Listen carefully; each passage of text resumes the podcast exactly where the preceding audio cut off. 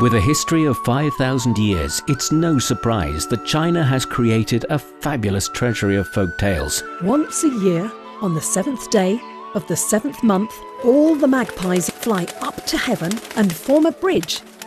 So many amazing worlds to discover. I want a new palace, said King Mu of Zhou one day. Chinese folk tales retold for audiences today.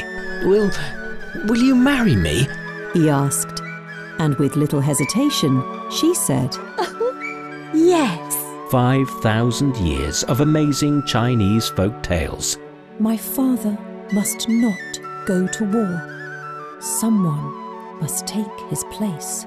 You'll find Chinese Folk Tales Season 3 wherever you discover your favorite podcasts.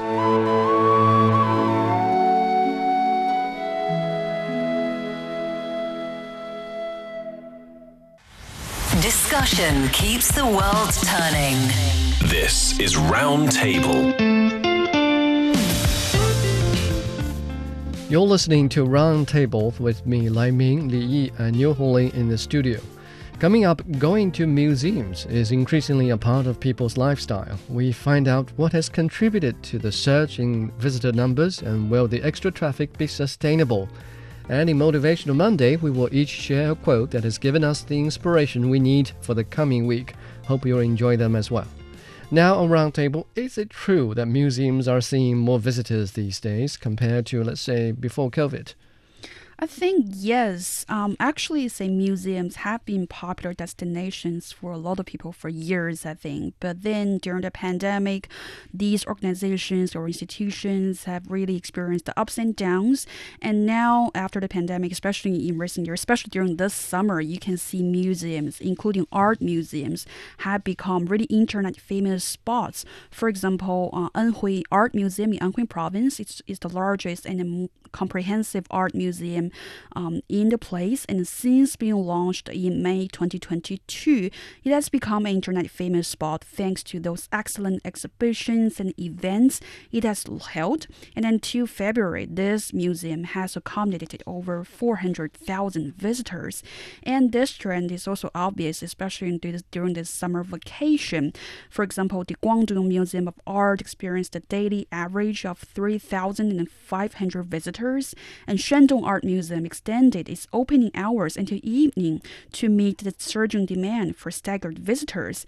And most visitors to the museums during the summer vacations are young kids and families with children, with a steady stream of study tour groups every day. And following that trend, you can see that definitely more art museums are being launched all across China, and they are now no longer concentrated in first tier in major cities such as Beijing and Shanghai. You can see in more cities like Chongqing, Chengdu, and Hangzhou, there are like newly launched art museums. So it's definitely say the trend is here. Yeah, mm. I remember last time we talked about museums. Mm-hmm. It was mm-hmm. just the starting of the trend. We yes. see more people, especially young people, uh-huh. started uh-huh. to visit museums because they see that place trendy and a little bit niche and really, you know, fashionable.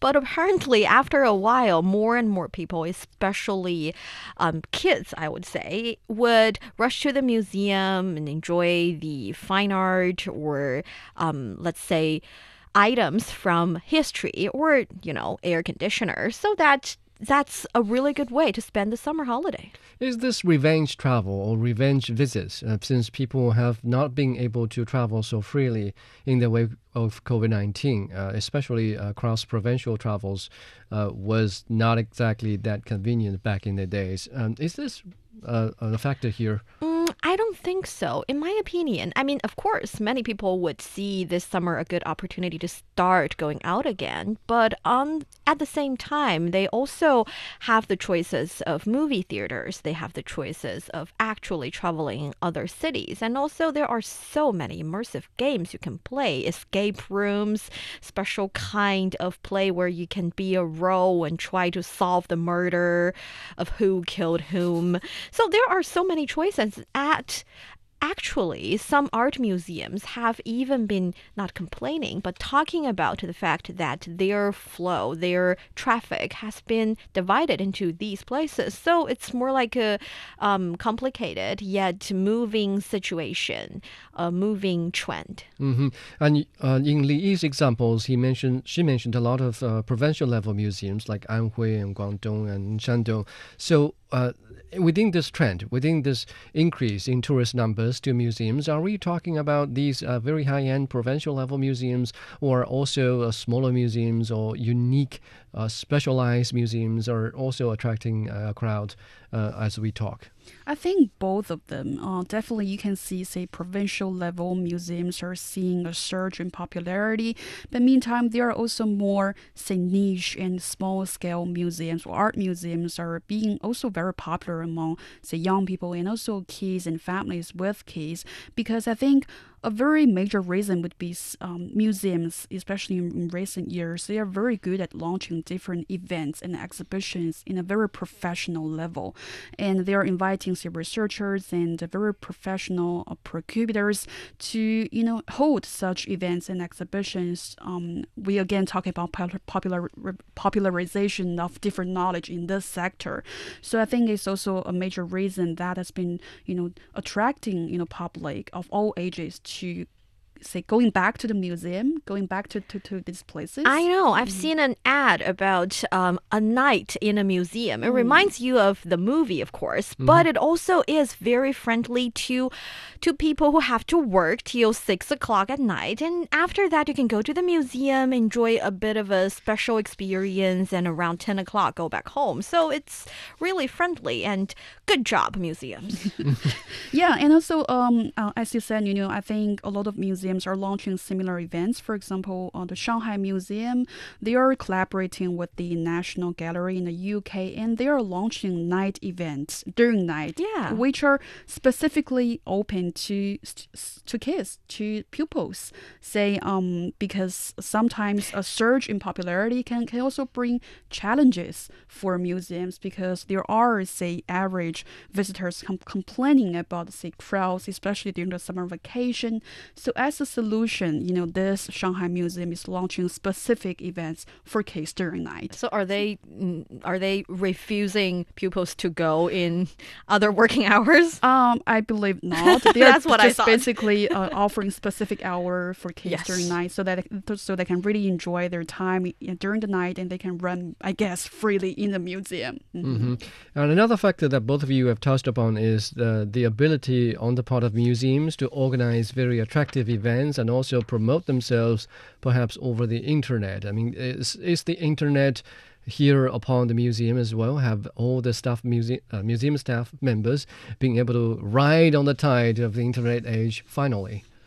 Well, I would say um, to a certain extent, yes, because of course they can start to try to make different kinds of short videos and live streams on the internet and also put the entire exhibit on the internet. A lot of museums are doing that, creating this kind of virtual exhibits, this virtual visit you can enjoy. And at the same time, not only the museum staff are trying to make their museum on the map, actually, a lot of um, professional vloggers and professional let's say, internet celebrities started to going to different museums and even having reviewing of different kinds of museums, saying which are the the cons and pros and cons of going to different museums. But I feel like this is a double edged sword. Sometimes they can also create problems, like they're not actually in the museum to enjoy art or enjoy history or culture. It's more like a going there, taking a picture, and leaving kind of style, which is, in my opinion, bad influence. Hmm. Well, certain certain art museums, or uh, certain art or items of art are better if you appreciate it over the internet. For instance, I think Google has an application called Arts, Google Arts, which allows you to uh, log on and then look at enlarged versions of very influential, very famous uh, art items stored in various museums across the world, in fact. So that's really helpful to people who can't afford the uh, and the air ticket and who can't afford accommodation and hotel uh, in a different country, and that's uh, quite uh, quite let's say. Um, equal and fair in, in my sense. Oh, Lai it's helpful, it's free, but it's not as good as the real thing, in my opinion easy for you to say. I mean, if you can afford to travel everywhere and enjoy it. I'm not traveling everywhere, but I think my opinion is especially towards some certain kind of art exhibition because apparently nowadays immersive art exhibition is very popular. Mm-hmm. And I myself had my fair share of enjoying and hating some of the immersive art exhibitions.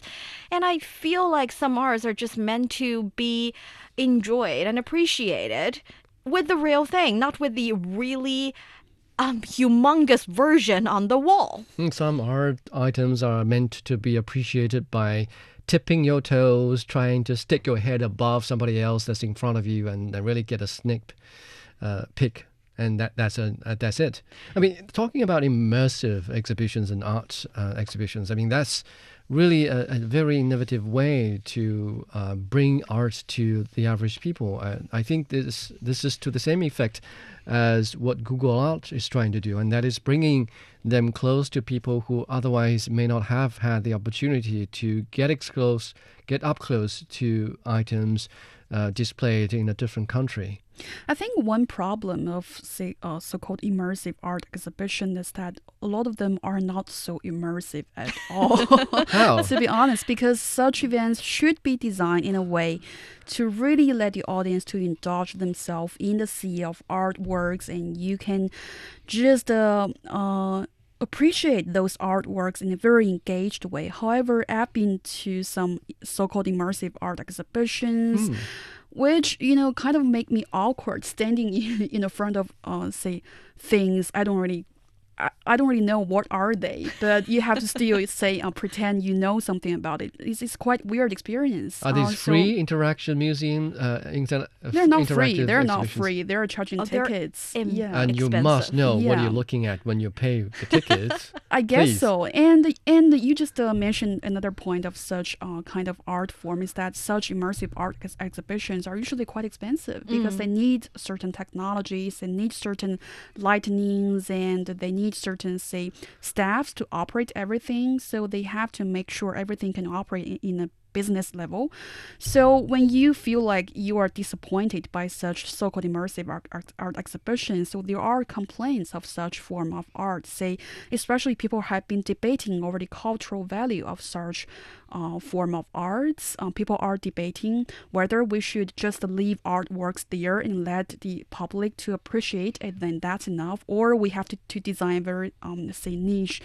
Um, launch some niche designs and to let people pretend they are engaging with everything. So that's one debate point of such form of art. Mm. Mm-hmm. That's a very conservative way to look at art exhibitions. I mean, namely, I think at the beginning of museums, uh, it was they were meant to uh, serve only a select number of high-end, high hoi guests who maybe the royalty or the aristocrats. I mean, but uh, I, I don't know. I mean, over time, uh, especially when you look at free museums and, and also here in China, provincial level museums and national museums, they're all free to visit. I mean, they are meant for the public to appreciate and enjoy and get education on art and culture. Well, I think you are onto a really good point. The thing is, things are changing and museums are evolving as well. But in my opinion, immersive art is supposed to be a tool, it's supposed to be a form instead of a theme, instead okay. of the core or the soul of the exhibition. If you take a look at the kind of technology used in immersive arts, you have VR, you have holography, digital projection to allow viewers to enter the work of art. And you're supposed to, or immersive art is supposed to stimulate thoughts and feelings by, by projecting the works of artists to surround the audience. Mm-hmm. The audience, the audience is supposed to be able to use this this special method, this special way to better understand the artwork instead of just being impressed, standing in front of a huge wall of Van Gogh's, I don't know, starry, starry night and seeing the stars swirl and if, around you and giving you this this a nauseous feeling. That's what I experienced. I mean, I've entered huge holes of huge pictures of Van Gogh and after that whole experience, the only takeaway I got is that impressionism kind of art is not supposed to be looked so closely and so hugely.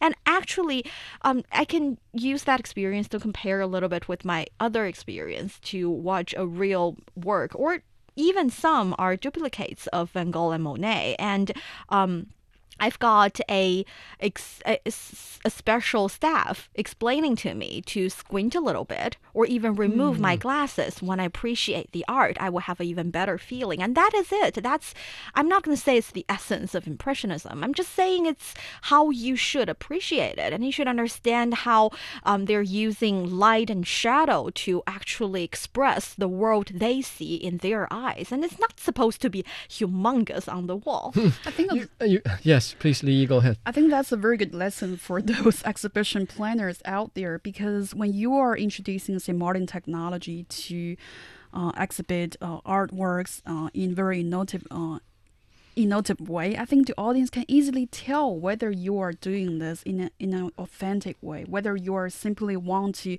use that te- technology or you really want to use technology as a tool to strengthen the whole experience, to uh, to strengthen the, the whole visiting experience of audiences out there. I think it's really easy to differentiate between the 2 mm-hmm. Sure, I think both of you use describe your personal uh, takeaway from attending these uh, exhibitions, interactive or not. I mean, these are very, very personal uh, uh experience you get.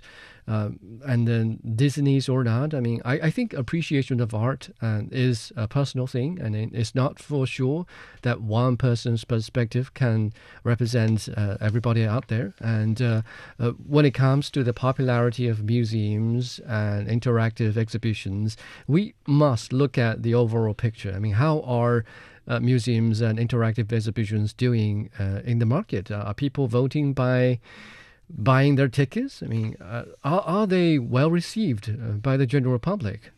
It depends on whether or not they're doing a really good job exhibiting everything, because there are apparently really good examples of these immersive arts selling tickets like crazy because people simply enjoy it very much and it's been touring the whole globe. And actually, we have a very good example that is called the Lighthouse Immersive. It is a Toronto based company known for its immersive experience of also Van Gogh and Monet and Disney animations. Mm-hmm. And they've been doing a really good job because you can actually interact with the characters in it. And there are, like Ming said, interactive design in it, not just huge projections. And also, I personally have again good experience with immersive uh, exhibition as well. For example, there was this light festival in Ghent. It is amazing because you get to walk into different architectures and seeing light exhibition and light shows on the architecture and different spots are actually away from each other with certain distance that you can actually walk and it was demonstrated in winter time so people would get out of their house and start walking during night it's good exhibition and good exercise as well. So Again, my point here is use immersive art technology as a tool, not as the theme. Mm-hmm. And last question before we move on is um, one of the factors affecting people's uh, or keeping people from appreciating an immersive exhibition is perhaps the number of people or kids running around. yes. And so I think the museums also have that same problem. Uh, when they are so successful in attracting people to their premise, they um, perhaps have to struggle with handling and managing the kind of crowd that, that they are being so successful in attracting. So going forward, should museums dial it down a little in in their uh, campaigns to attract more tourists, or should they, let's say, up the game and uh, improve their management to uh, make the experience uh, better for a lot of us who just hate the crowd? Oh, definitely the latter. I would hope there can be more and more museums. And I remember vaguely this uh, scientist said that there should be one museum, at least one museum for around 10,000 people. That would be a good number. So we're definitely not there yet. So once we're there, maybe everyone would be happy to enjoy a museum experience. Yeah, I think the more museums, the better is definitely the golden rule. However, I think it's really quite challenging for museums out there to say think about the question should they attract niche or mass audiences? I mean it has been a very challenging question for museums in china and also outside of China. Um, because meantime, if this is a museum that is targeting say niche audience, professional audience, it can be good for them to do some deep engagement and maybe to launch some really professional events and exhibitions, and maybe to have some innovative exhibition formats is also possible when you are targeting a small group of professional audiences. But of course, uh, we are talking about uh, say the period after the pandemic. I think all of the business and organizations out there would embrace attendance after struggling for years. Mm-hmm. So that means they can still be operated uh, for the future. so that's a very pragmatic approach to look at this um, two approaches. But still, for personally, I think I agree with Niu. I think um, the more museums, the better. And uh, I think museums should be doing better work to deliver a better visiting uh, experience. Meantime, mm-hmm. fair enough. You're listening to Roundtable Motivational Monday is next. Mo- mo- mo- Motivational Mondays.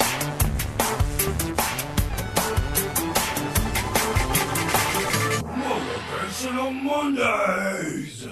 Welcome back to Roundtable. Let's get uh, the thing going. Who's going to start in uh, this week's Motivational Monday? Let me start. Actually, um, it has been um, a special period of time for me. I've disclosed the fact that I have become a mom in this past year, and I have been again coming back to roundtable, which is making me very, very happy. But also, it's a challenging role, and I've been struggling with juggling many balls in life and work, and I need that little motive every motivational Monday, which is why I listen to the show every day, and I would get to the motivational Monday part, you know, um, have some notes about it, and I'm sharing this to those of you who are having this a little bit struggling feeling as well. That is my quote today not seeing results, feel like giving up. Consider this the last thing to grow on a fruit tree is the fruit. You want that fruit, you gotta stay after it. Hmm. I think that is quite true. You're putting a lot of work in the things that you want to achieve, and you do not see the results just there. But you just gotta bite the bullet and continue your hard work. Um, patience is important, and perseverance is also very important stay persistent and keep nurturing your efforts, and the fruits of your labor will come. And if that's not motivating enough, consider this you don't have to see the whole staircase to take the first step. Mm, well, that is to say, if you have a goal, if you have an aim, and you don't know where it's leading you just yet, don't worry about it. You do not have to have the whole plan. Just start your journey st one step at a time. And even if at the end of the day you cannot reach where you want to be, you're still much higher than where you were. So I guess to me, that is quite motivating. A little caveat to the quote is uh, although fruits are the last to grow on the tree, you also need to see leaves and flowers before you ultimately see them. That and is actually really a good point, which is why I believe you should celebrate your small victories. You should be nice to yourself. You should sometimes take breaks. Take a little break would help you to gather your strength and start again. You should also set realistic goals sometimes with that huge goal in in your brain. You can also have some you know, re- relatively real, realistic goals to help you move along, and maybe you can reach out for support. Here on Roundtable, I have a lot of very supportive colleagues and friends who are making me feel much better every day and to be kind to yourself. Now that's really motivational. Li, what's your quote this week? Well, actually, I don't really bring a specific quote, but really want to talk about gratitude. You know, the reason why I want to talk about this because when I listen to one of my favorite uh, podcasts and the host in that podcast, they just dis- discussed the role of gratitude at work and at home, and it just uh, inspires me to think more on the subject because I think, of course, we know when we uh, say thank you to others, and you can make others feel good because it involves appreciation, respect, and recognition. Of course, you have to do it in a very sincere and authentic way. But meantime, actually giving thanks to others can also make you feel happier. And uh, I actually check it out and in positive psychology which is a subject focuses on positive thoughts and behaviors as you can tell from its name researchers believe that gratitude is strongly associated with greater happiness so that means if you practice more gratitude on a daily basis, you could feel more positive emotions and uh, uh, gain better experiences and improve your mental health and build stronger relationships. And also, gratitude appears to have a domino effect.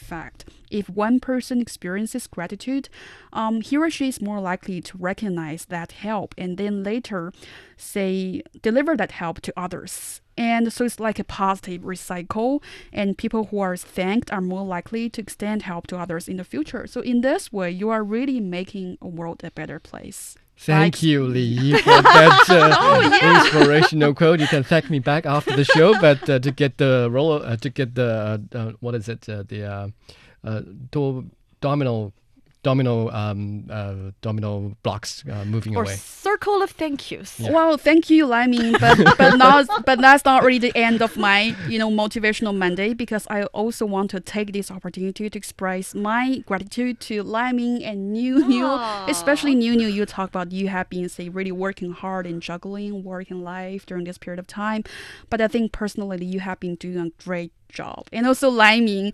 Both of you are actually, you know, being very professional, and I got a lot of inspira- inspiration from you too. So I just feel like I never have the, uh, got this chance to say thank you to both of you. So I think why not say thank you today when we talk about the role of gratitude? See that easy. It's that easy. Okay. Thank you for Thank thanking you. everybody on this show and not on this show. well, my quote this week is from uh, Marcel Proust, the French novelist who wrote the monumental novel In Search of Lost Time. I think his Chinese translation, 追忆似水年华, is 似水年华. also very well known among generations of readers. And he said, the real voyage of discovery consists not in seeking new landscapes, but in having new eyes. Well, I think uh, uh, adventure and discovery certainly are important, and these are things, well, there are things we must see and feel in person to get the most authentic experience.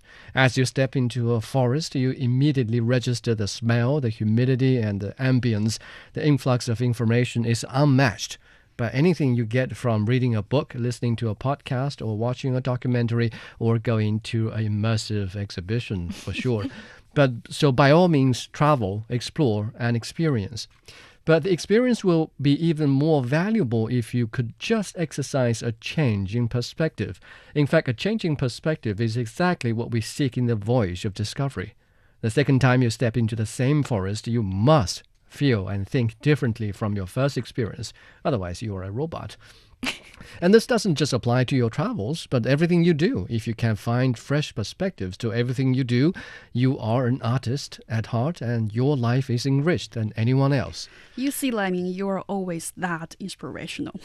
Well, I, I'm trying to use this excuse to explain uh, why we uh, come back to different, uh, to the same topic uh, on and on again. So every time we uh, address a topic, maybe be it museum travels or uh, aging population, and that kind of thing, every time we go and address a topic, we are uh, going about it uh, from a different perspe- perspective, and that's what we hope to do on this show. Yeah.